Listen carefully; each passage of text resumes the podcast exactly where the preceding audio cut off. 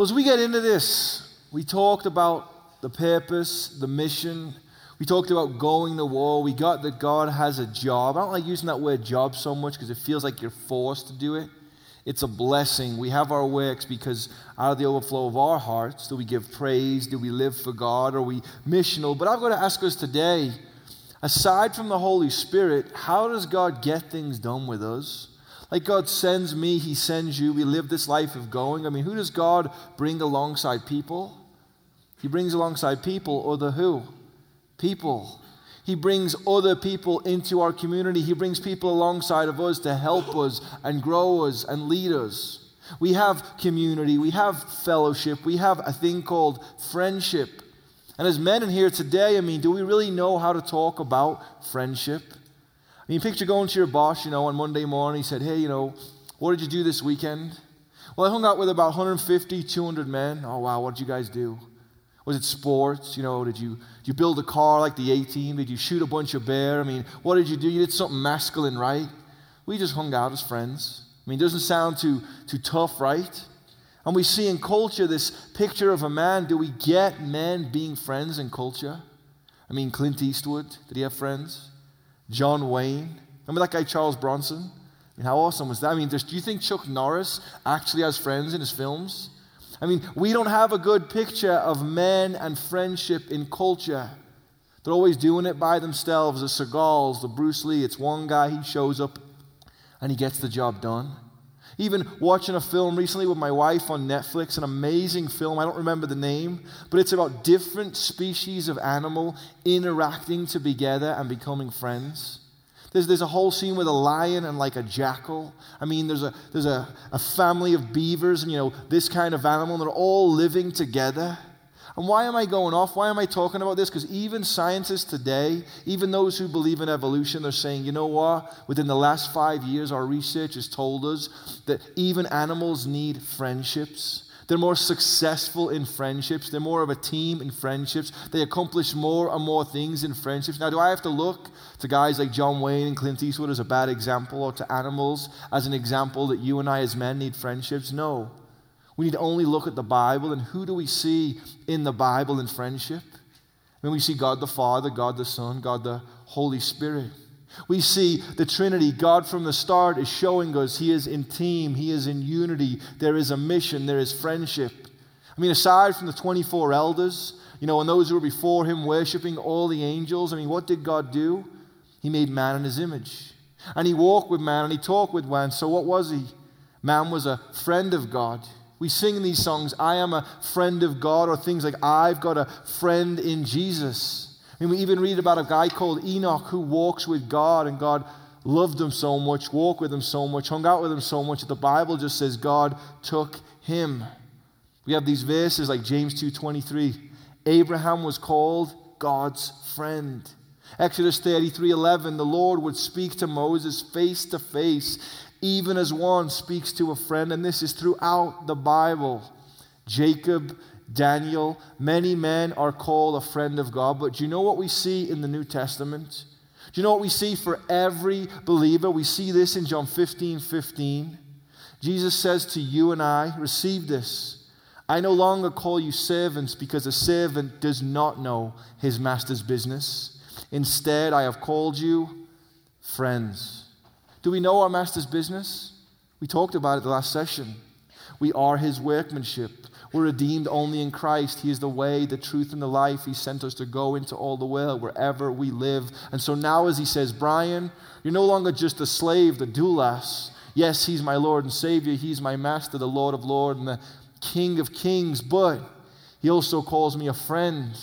You've got to see that the very reason for the cross and the blood and the resurrection is to make you and I what? Friends with God. And so, who do we see in Scripture? I mean, I know we bullied David last session, you know, at the time he's meant to go to war, he remained at home, but do you think God gives us a picture of a man in friendship with another man in the story of David at all? He does. In a man called Jonathan. I don't want to speak to us today about Jonathan. So if you have your Bibles, go back over to 1 Samuel 18 and 1. We're going to pick on David this time. We're going to see how God uses David, but how he uses other men in his life. both good and bad examples. And remember, I'm not trying just to give us a checklist of go home, don't be bad, do this. We're catching the vision. You've begun your job. You're going on the hunt. You're doing whatever you're doing. This is how we're following him. This is David, the shepherd boy. Did great things. And you ever think about that? I mean, God used shepherds. God used people that a dog can do your job. How crazy is that? I mean, throughout the Bible, you know, Abraham, Moses, I mean, even Jesus was a shepherd. Now they have dogs that can do it. But what is he saying? David's a shepherd boy that kills a lion and a bear. He kills Goliath. He rises in stature right away. And we pick up this story where David is the most famous. He's at the forefront. Who is this, you know, little Jewish kid? There he is. And he's killed this giant and he's just slayed the, the enemy. Here he is honoring God. And we pick up this story looking at friendship. It says in 1 Samuel 18 and 1 After David had finished talking with King Saul, Jonathan became one in spirit with David, and he loved him as himself. And from that day, Saul kept David with him and did not let him return home to his family. And Jonathan made a covenant with David because he loved him as himself. Jonathan took off his robe the robe he was wearing, and he gave it to David along with his tunic, even his sword, his bow, and even his belt. On whatever mission Saul sent him on, David was so successful that Saul gave him a high rank in the army, and this pleased all the troops and Saul's officers as well. David is still a shepherd boy. He's simply gone out and destroyed Goliath. And we see in the first interaction, even with the king here, as the king is basically interviewing him, saying, Who is this kid? What are you doing? The first thing we see is it says Jonathan became one with David. Right away, the second he meets him, there's this one in spirit. He loved him as himself. It says there was a sudden friendship that came out of nowhere. And we read these Bible stories, and I love when someone challenges like this. We say, yeah, David and Jonathan, they were friends. But how many of you guys know this story is probably the best rival setup for a movie you can imagine? I mean, I think about Quentin Tarantino's movie, Kill Bill. I mean, you could have wrote Kill David. I mean, Jonathan is royalty. He's a prince. He's the king's son. He has all the wealth. He has everything he needs. And who's David? He's a peasant boy who's a servant and is rising up and has become famous. How many of you guys, being honest, think Jonathan will be, well, wait a minute. What about my throne? What about my future? What about the things I'm going to accomplish in my life? Is that what we see of Jonathan? Does Jonathan kind of get to know David? Does he gradually begin to bond? Or does he simply step into it? And as the Bible says, they became one in spirit, and Jonathan loved David as himself. They should have been enemies. This is a great movie. You could have done a trilogy like Star Wars. I mean, the light and the dark. We could have played this thing out. If you look in the world today, what does the world tell you and I as men we're meant to do? We're meant to be in opposition. I'm going to outbid you. I'm going to last longer at this. I'm going to build this bigger. I'm going to shoot more of this. I'm going to accomplish more of that. The world is all about competition. The Bible says in Genesis, part of our case, that by the sweat of your brow you will work hard all the days of your life. But this isn't what we see in this man called Jonathan. And we have to say, because God's sovereign, could David have really got through this terribly difficult season in his life? He's about to follow, being rejected by Saul the king, wondering what God is doing with him. If God had not used this man, this man who's a friend, I don't think biblically Jonathan gets as much credit as he deserves. We always focus on David, but we can say in the verses we're going to see that we see qualities of a man called Jonathan that, oh, I want to be a man after God's own heart like David, but I want to be a friend like Jonathan. I want to find a friend like Jonathan because we've got to ask ourselves the question what binds them? Is it they were both wealthy? No. Is it they came from the same place? No. Did they have the same eschatology? Were they both into the rapture? I mean, was the doctrine lining up? What was it? It was the same thing I have in common with you. It was their faith. It was not where they lived. It was not their upbringing. It was simply their faith. Because David, when he defeated Goliath, you know what the Bible tells us?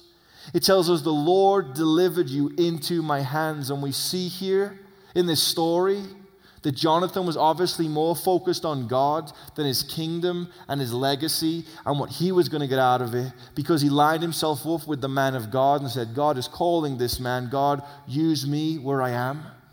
All the jealousy, all the chaos, all the issues we even can see within the church. Those things can play over into our relationships with other men, with people in our lives, all the games the enemy plays.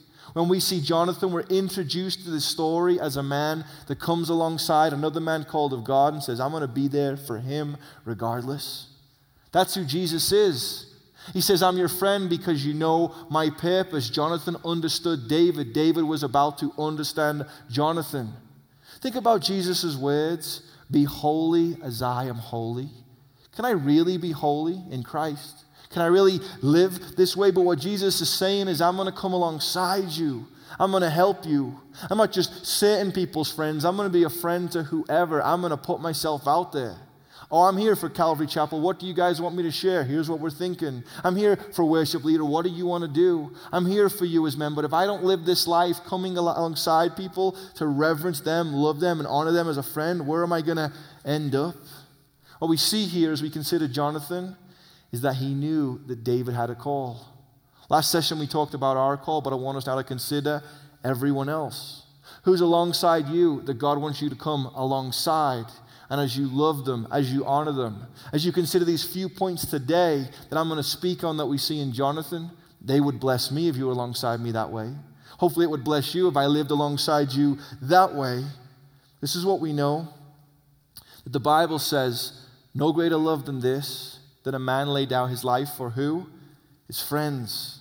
I'm challenging us as men today, as believers. Can we step into this and say, The church is in the area? Can we say, as Christians, can we say, as uncomfortable as it's going to be, I'm going to consider Jonathan's story, and I'm going to try and be a Jonathan in someone else's life? If we can agree with that, can we just say, Amen? Here's the first point. As stepping out to be friends with people, it is going to take sacrifice. Jesus told us to carry our cross, told us to lay down our life. I must decrease, he must increase, less of me, more of him. We grow, we study, we grow in the Spirit. Look at what it says there in verse 3. Jonathan made a covenant with David because he loved him as himself. And Jonathan did something. He took off his robe he was wearing, gave it to David. He took off his tunic, he took off his sword, his bow, and his belt, and he gave them all to David. Why is this crazy? Because Jonathan's the prince, this is his military gear. He's taken off everything that defines him had he become in the role that David is about to step into. Jonathan, in serving someone else, already says, God, I'm going to honor you in sacrificially living for these other people. Think about the world we live in. Jesus said, I did not come to what? Be served, but serve others. In Christianity, you know what the new thing to do is? Be an entrepreneur. I can't just work for someone. I can't just work there. I've got to be the lead this, own this, have that. I've got to have the biggest in everything. We don't see that in Jonathan. Jesus said, I came to serve and he did a perfect job. Amen. Right away, we see Jonathan lining him up with the man of God and giving him of his tunic and of all these things. When you think about this situation, though David is famous and known and has accomplished all these things, he actually has no power other than what God has given him. Jonathan is still the prince. He could have had David executed. He could have won this war. There could have been opposition. I'll tell you, for me, when I became a Christian, one of my favorite things about being a Christian and coming to church was getting there and connecting with people I never knew I would have connected with. Skateboarding is a bubble. You skate every day together, you wear the same things, you do the same tricks, and you just judge everything else. And here's a guy that was angry, dead in sin, coming to faith, showing up to church, spending time with 90 year old men that I have no clue what they're talking about, and loving them because they love me. Here's me hanging out with a bunch of kids that probably all they cared about is skating, and I'm getting to be a friend to them. How many guys think it's crazy the way God works in this? I get to go all over the world and encounter people like you. And can I tell you, I have never had a bad experience in fellowshipping with other believers. We put on our best face. I am the guy preaching today. We do seem holier than now, but this is what we're striving for. Amen? We're today saying, okay, God, I've been taught in this world, I am the lone wolf. I am going to accomplish all these things. I am going to get mine. But can I tell you that's not the way of the Bible? If we're truly going to be a friend, we're going to learn how to serve others. We're going to lay down our military garment, we could say, because our Bible, it says in Jude 120, Dear friends, build yourselves up in your most holy faith. Jonathan saw David destroy this giant, And he simply said, God, here's a man who's called by you. I'm going to align myself with him, I'm going to sit aside him. As we continue in the story, we see David now continues to fight. Saul continues to fight. And the Bible says of Saul that Saul rides into the city and he killed his thousands. And Saul likes that. But then suddenly David come behind and it says, but David has killed his tens of thousands. And the Bible says Saul had a jealous eye. Jonathan has come alongside David. I'm going to honor you. I'm going to reverence you. I'm going to pray and believe for you. I'm here to sacrifice for you as is David for Jonathan. But now Saul, Jonathan's father, there's conflict. David begins to play music, which he would have also done for the king, which would have brought peace to him in difficult times. And what does the king do? He's so angry, so jealous, so wound up that he throws a javelin at David trying to kill him. And we know that Saul's going a bit crazy because what does he do next? He says, David, why don't you marry my daughter? Why don't you take my daughter marry her? But before you do, I want to send you out to war. I want to send you out to fight. I want to send you back to the Philistines so you can kill even more and get honor. Is that what King Saul's thinking? No. He's thinking, I hate this guy. I'm over this guy. Now he's in a relationship with my son, a friendship relationship. I'm going to send him out to war. And you know what? Maybe he'll be killed. Maybe he'll drop dead. Maybe his head will be cut off. We don't know. But what I want to see in this story is who does David have in all the land that's there for him? Jonathan. Jonathan's willing to live a life that's sacrificial. And the second point I want to make is this being a friend to someone, it's going to take loyalty and an eagerness to protect. Loyalty and an eagerness to protect. Seriously, man, don't just hear what I'm saying. Sit and consider Am I loyal to people? Do I protect them?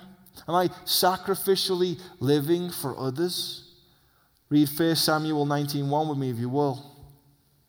Here's Saul telling his son how he wants to kill this guy he just made a covenant with. It's as Saul told his son Jonathan and all the attendants to kill David. I mean, can you imagine being this guy? Your dad's the king and he wants to kill your best friend who you made a covenant with, who's just wiped out everyone. What are you going to do? Your head's on the line. Your dad's probably saying to you, Jonathan, I'll get this guy out the way. You can be king because David, because Saul's thinking in the flesh. He says, But Jonathan had taken a great liking to David, and he warned him, My father Saul is looking for a chance to kill you. Be on guard tomorrow morning. Go into hiding and stay there. I will go out and stand with my father in the field where you are. How many of you guys know we need someone just to stand with us sometimes? Need someone to pick up a phone and tell them what's going on? When I was dead in sin, when I was divorced, I remember calling people trying to get help in my life. You know what they told me? You'll meet someone else. Maybe go get stoned, maybe go get drunk, maybe hang out with a bunch of different women. No one stood with me and said, Brian, here's what you need to know. I have men in my life now for that reason. I love the words when it says that. I will go out and stand with my father in the field where you are. I'll speak to him about you and tell you what I find. And verse 4 says, Jonathan spoke well of David to Saul his father and said, Let not the king do wrong to his servant, as he has not wronged you. And what he has done has benefited you greatly. He's pleading his case, he's protecting this man, he's speaking in truth. Verse 5 He took his life in his hands when he killed the Philistine, and the Lord won a great victory for Israel, and you saw it and were glad. Why then would you do wrong to an innocent man like David by killing him for no reason? This man's come alongside, and we read in the scriptures, he's in one spirit, Nefesh. He's alongside of him to honor him, and right away we see the story unfold. It's not a coincidence that God put these verses in here. The second we see David about to be blessed by his friend, the man's father comes against him. I'm going to stand with you. I'm going to bring honor to you. I'm going to speak well of you. I mean, he's even telling his father that this man has done things and God has given him victory, but the opposition is heavy. I'll tell you, this is what friends need to do. There's people in this room today, you might be going to hell. There's people in your church is going to hell. I want to ask you, how is God going to reach those people? How is God going to reach you? I was sitting in the room last night late praying, and I said, You know what I do without God? I think of people and I text them and say, I'm praying for you. And I felt like God said, you should start calling them up and praying for them. You should start going and visiting them and pray for them. And I do that. I'm a pastor, so I'm always in the church. But I think, what do I do when I know someone's going through a hard time? Do I stand for them? Do I call for them? Am I really a friend? In this day and age, there wasn't text, there wasn't internet, there weren't all these things, so you knew that someone was there for you because someone was what? There for you. Jonathan comes alongside him to live a sacrificial life, but here he is. He's loyal and he's protecting. Why is this important? Because the Bible tells us that one can chase a thousand, but two can chase what? 10,000. I can pray for you, but if two of us are praying for you, or three are praying for you, or there's someone that we're accountable in love to, Bible says a three-stranded cord cannot what? Be broken, be easily broken. This is the longest trip I've ever taken away from California with my family. And like I said, it has been amazing and it's been crazy and it's been fun. I mean, you'd think they're in Antarctica the way they act out here, you know. It snowed for like two minutes the other day, and I think they thought, like, you know, the book of Revelation was happening. But what did I do before I came out here? I sent emails. I sat with people. Can you pray for me? Can you pray that God would get glory? Can you pray that I'll be an honorable man in the way I talk to my family and the way they talk to me? Can you honor the services? Can you pray for traveling mercies? I mean, I ask those questions because I really believe there's people in my life like Jonathan that said, Here's the man of God, here's what he's doing. And the same way for them. Any of us are the man of God. Where are you in your life? Do you have someone to come alongside of you? Some of you, your battle is so bad simply because you don't have a Jonathan, because you haven't realized you need a Jonathan. So some of you are saying, Bro, I get this story, but for many of us, this is where we are. I need prayer on this trip. I need people to encourage me. When I stepped out and said, God, I'm going to just go wherever, it meant a lot for people to come alongside me and say, Bro, I know you're in this crazy skateboarding position of sharing and figuring out what God's doing, but I'm there for you. When I wake up this morning, the freezing cold, getting into the shower, I think of Jesus and I think of people that are praying for me. I think of people saying, There's pastors believing for all of you today. There's pastors bringing in worship, bringing in guys like me. We're standing strong together. So Saul told Jonathan to kill David, but we see that Jonathan stood. I'm always surprised as we go to many times men's conferences how many men aren't willing to step out like this. How many of you men know that just in Christianity we need to be humble? I try and live in a way that anything I'm going through I can share from the pulpit. Why? Because it's going to relate to you. You need to have people in your life like that.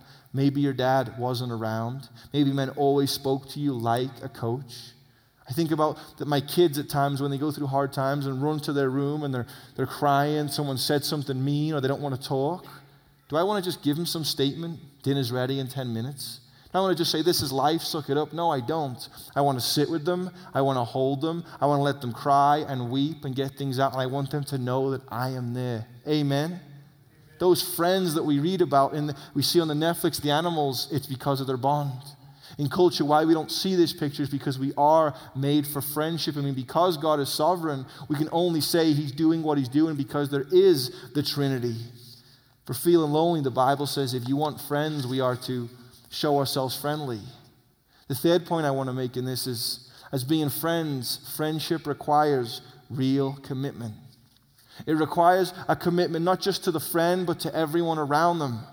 I'll tell you, one of the hardest parts of what I'm doing now is sitting with men who have done radical things to men that they said were their friends. How do they view their wives when they walk by? How do they consider their kids? How do they consider their life? The church today is rampant with divorce for many reasons. Are men honoring other men as men? Do I see your wife and find her attractive? Does lust begin even within the church? Do we consider the outcome of family? I mean, we've all seen it. This is the way it is. The enemy has been a liar from the beginning. But Jonathan comes alongside him, and one of the things we see is there's a real commitment. Let's read 1 Samuel 20 and verse 42. This is as Jonathan has made his way out to meet David. He's sitting with David. He's telling him his father is going to kill him. He's about to bid farewell. And we see even before this that they actually weep. This isn't just on paper. God didn't just say this. These men really lived this. David honored God his whole life. This is prior to what we heard in the first service. Here he is, a man come alongside of him to sacrifice for him, to love him, and to be there for him. And they weep. And look at what it says about their commitment. 1 Samuel 20 and 42 says, Jonathan said to David, Go in peace, for we have sworn friendship with each other in the name of the Lord, saying, The Lord is witness between you and me between your descendants and my descendants forever. Then David left, and Jonathan went back to town. You've got to realize in this story how the trilogy could play out should Quentin Tarantino direct it. Is once David and Jonathan die, what would their children do? They begin to fight over the throne. They begin to want to be the most significant. They'd want to be the most relevant. We can live in a way still like David did. We can want another's wife. We can want another's jump. We can want another's things. Why does God tell us not to covet? So we won't treat our friends this way. So we won't act this way. So we won't go off of the flesh. It says there was a sworn friendship with each of them in the name of the Lord. And it's funny that he says, between your descendants and my descendants forever. We know the story, what happens with Jonathan. As he goes out to war later on, we see Saul is killed, King Saul. And we see Jonathan also dies. And so, what's going to happen? Is David's lineage going to last all the way through to the time of the Messiah? It did. Even the Jews are waiting for their supposed Messiah, and he's not coming, he's just returning as Jesus. Amen? But what we see is King David, what he does out of honoring his friend, whom he loves, who he's united against. He asks one day as he returns, Are there any of the descendants of Jonathan left? Is there anyone left that I can honor because I made a covenant? I'll tell you, when I sit with pastors alone, one of the first things I talk about is lust and affairs. Do you understand the sheep God has put around you? Do I look into your face today and say, You are a son or a daughter of God? Do I understand that I'm to come alongside you solely to watch you grow in the Lord? Am I going to trust everyone? I'm going to trust them with the Lord. Am I going to understand everyone? I'm not called to. I'm simply called to love and to come alongside because love never what? Fails. We see David, even years later, getting his. He could have gone off and said, Who cares about Jonathan? But he doesn't. He returns he seeks out his son. What's his name? Mephibosheth. A cripple from a child. Someone who had been dropped and broke his legs his whole life, and so much so that Mephibosheth is even in fear of David. He probably thinks, I mean, this could have been the final part of the trilogy. He probably thinks that David wants to come along and wipe out Saul's descendants, but he doesn't. What does David do? He honors this man. This man who can't even walk, who's going to go on to have children of his own. I believe there's 15 or so that are around.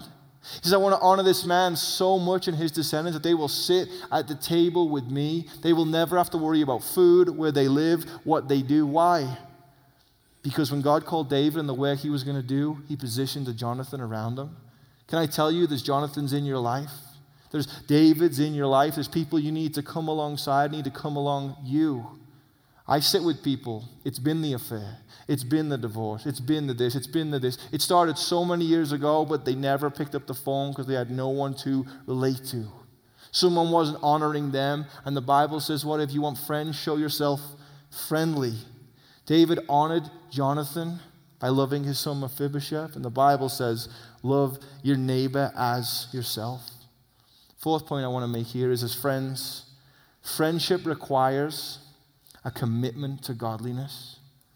We know that. We say, I understand that. Be holy as I am holy. Go and sin no more. But can I tell you there's a danger? The same way the Jews in the Old Testament said, We have the law, we're under it, we can't keep it, we're good. We as Christians can do the same thing with grace. We can't shout about grace all day while never shouting about repentance. Grace is only grace when we talk about repentance. Amen? As a Christian, I'm still meant to flee from sin. As a Christian, I'm still meant to mirror the way God is leading me. We need a true commitment to godliness. The New Testament, the book of Acts, the epistles, what do we see? We see a man called Paul, a man called Timothy, a man called Titus. We see a circle of friends where there's a commitment to godliness. The thing that drew Jonathan to David was he was pursuing God.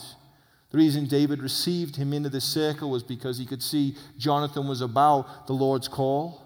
Let's read in 1 Samuel 23 and 15. And what's happened now is Saul's gone after David.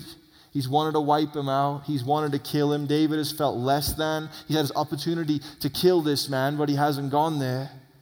And we see that Jonathan shows up at just the right time. This is 1 Samuel 23, 15 and 18.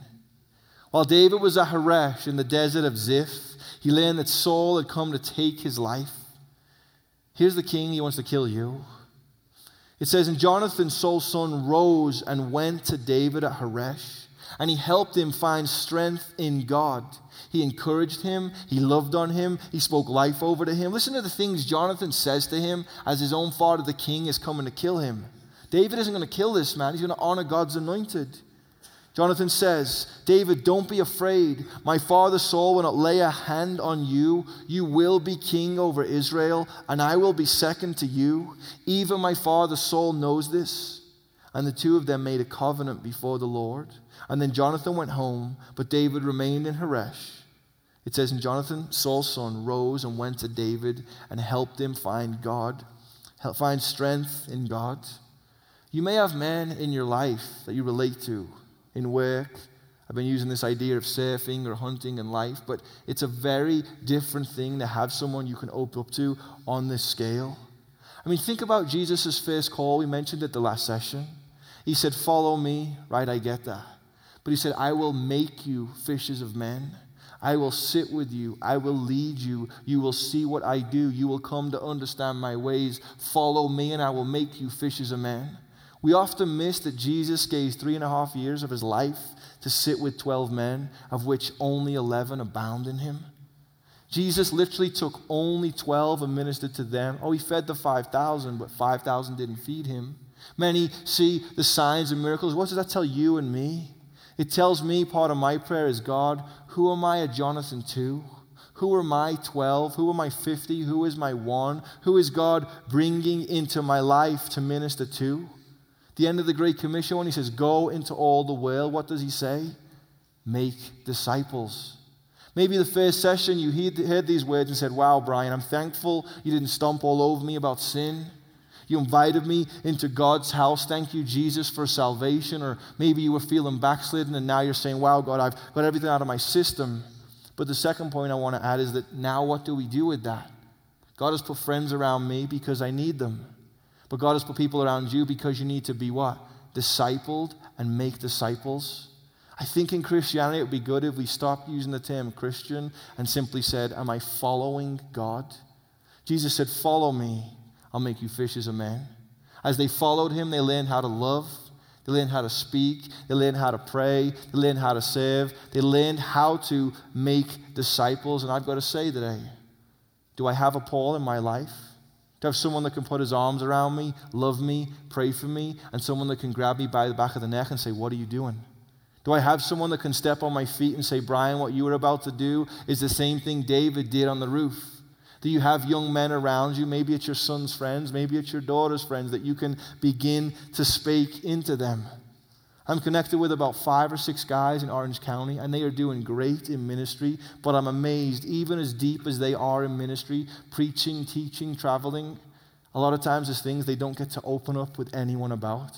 Oftentimes there's things that they've carried from as a child, things they're carrying now, things they're concerned about, and they have no one to get any revelation from God's word in. We don't need to go to a woman. We need to sit with a man, with a pastor, with someone that's going to help us and lead us.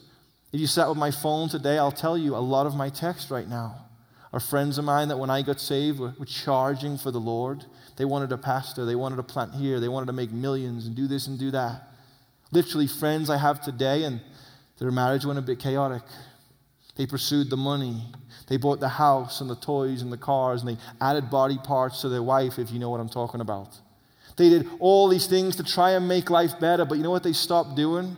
They stopped allowing me to speak into them. They stopped allowing me to say this into their life or hold them with this. Because, see, we live in a world where, as John Calvin says, our hearts are idol factories. What did they do in the garden? In the garden, when they sinned, God showed up, and the Bible says they hid. They hid from God because they began to pursue other things. You see, having a friend that's godly will hold you accountable. Having a friend that's godly will say, Do you need to grow your business this big? Does your wife need to be focused on these things? Because why Jonathan was there was to keep David focused on his call. What did he say to him? You will be king. My father knows this. The call of God in your life, friend. I'm only here today to push you and encourage you to say, you need these kind of friends alongside of you. I had a friend the other day that's been married for four years, and he called me. He used to go all over the world with me preaching Jesus. And once he was 19, 20, he wanted the house and the cars and all this stuff, and he went after it. Spent his life, you know, all he's been doing is drinking, and smoking, and partying, but he's honored this wife. He said, I read Matthew 7 21. I read the verse where Jesus says, Many will come to me and say, Lord, Lord, depart from me, I never knew you. A scary day. He said, Brian, I was afraid. I got anxiety. I got pain. My heart was wounded. I went to the hospital. This is a, this is a text I got the other day. And the guy said, I thought in my life, who can I come alongside that will speak life into me and speak truth into me and hold me accountable? And I'm very honored that he decided to pick me and say, Can you just come alongside me and help me in this season? What did he just say in that verse? He said, Jonathan helped him to find strength in God. My point is this, friend. How many of you guys are in full time ministry? I love doing this. How many guys are Christians? That's how many of you guys are in full time ministry. We live in a world where when we leave today, this Christian conference with our worship and all the fun and all the rest of it, you're going to see dead people everywhere. They don't know Jesus. Who is God called to go out into the byways and highways and minister? You and I. David was called to be king. Jesus was anointed to walk on water. I'm called to preach today. But you're all called to go out and live out this great commission. We need to lock arms. We need to have deep spiritual roots like those sequoia trees because as you go out into the world proclaiming, you're going to get wiped out by the enemy. Your flesh is going to fail you. This is great to have a Christian conference, but this isn't where it ends. It begins out there. Amen. We live in a world we say, God, give me a divine appointment. Can I tell you that every second of every day is your divine appointment? Can I tell you that when you say there isn't enough time, there is enough time? Only what we've done is took our time and allotted it to other things. I mean, think about that verse. We are his workmanship. And here's what we do as men we read in Hebrews 11 about these great men of faith and the way they lived. Abraham did this, and Moses did that, and all these people did these things. And we reverence them so much. And hey, that's great. But can I tell you, they are no different than you and I? They went through puberty, they wore diapers, they messed up in life. That you and I are no different than any of them. Amen? Here's the difference, though is in the Old Testament, the Spirit of God only came upon certain people at certain times. It was on prophets, it was on priests, it was on kings. Can I tell you today that for you and I today, if we're in Christ, the Spirit of God is upon us every moment? Can I tell you today that when you go to the workplace, when you do go surf, not in Colorado, but when you go to Cali, when you go hunt, when you do whatever you do as a man, that the Holy Spirit is with you at all times? What does the Bible say in 1 Peter 2 9? You are a chosen generation. You are a royal priesthood. You are a holy nation. When I got saved and went to the skate park, I realized I am the one carrying the truth. I am the one on mission. I am David going to war. I am around other men and women God has aligned me with that are my Jonathans to me and me into them. See, the only divine appointments we have in our life is we won't be evangelizing when we get to heaven. It's between from the moment when you got saved and the moment when you return to be with the Lord. Amen. What I'm saying today, friend, is let's not look at all the details. Listen, if you're serious about it, let me just challenge you with this. Muslims can quote the Quran all day. Jehovah Witnesses and Mormons knock on your doors and share the gospel more than any Christian ever will. That's what they do. They know their books and their cults and all the rest of it. I'm just telling you what it is better than we know our Bibles. If we're reading, if we're praying, if we're pursuing God in the Holy Spirit, and we're simply saying, God, what is my work? Love the Lord your God with all your heart. Love your neighbor as yourself. Love your spouse. Love your kids. Be in church. Do all those simple things, like I said, with the job, the tools, the workplace, what you do. Get along some friends. We're going to run the race and finish good. Amen. We see how David blew it, missing it, but God used a man called Jonathan to help him, and we can never say David would have done it without Jonathan. In the life of Jonathan, here's what we see we see sacrifice. And we say, yeah, we'll sacrifice, will we? Would you sacrifice your humility? Would you open up about something? Would you share with someone in a time when you know, God, I need prayer about this? Were you willing to step out and be loyal and protect? I'm not saying right now, by the way, this is all white knuckle. This isn't just you do it. In the next session, we're going to tackle the Holy Spirit in a heavy way and say, how do you move and minister in our lives? The third thing, though, is the real commitment.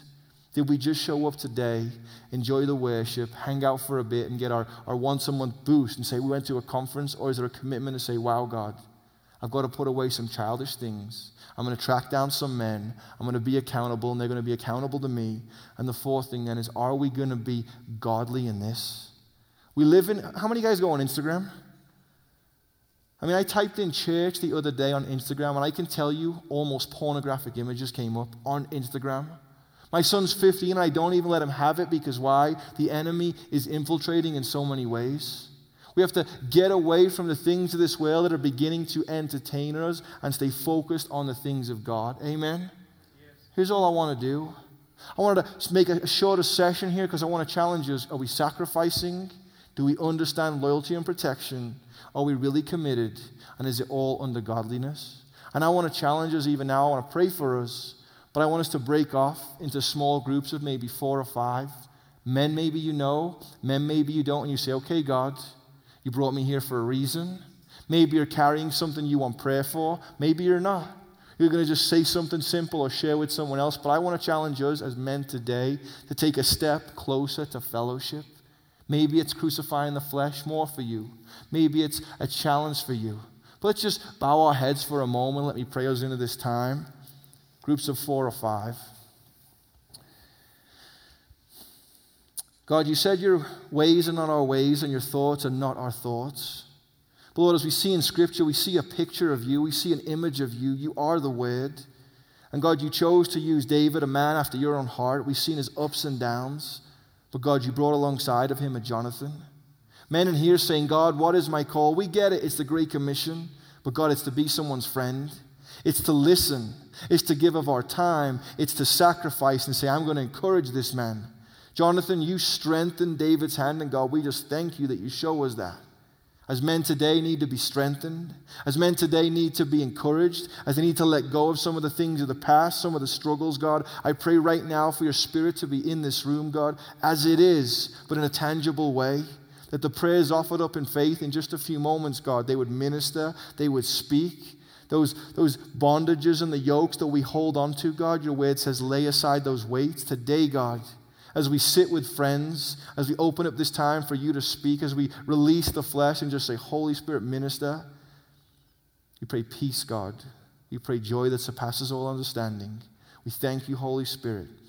In Jesus' name, amen.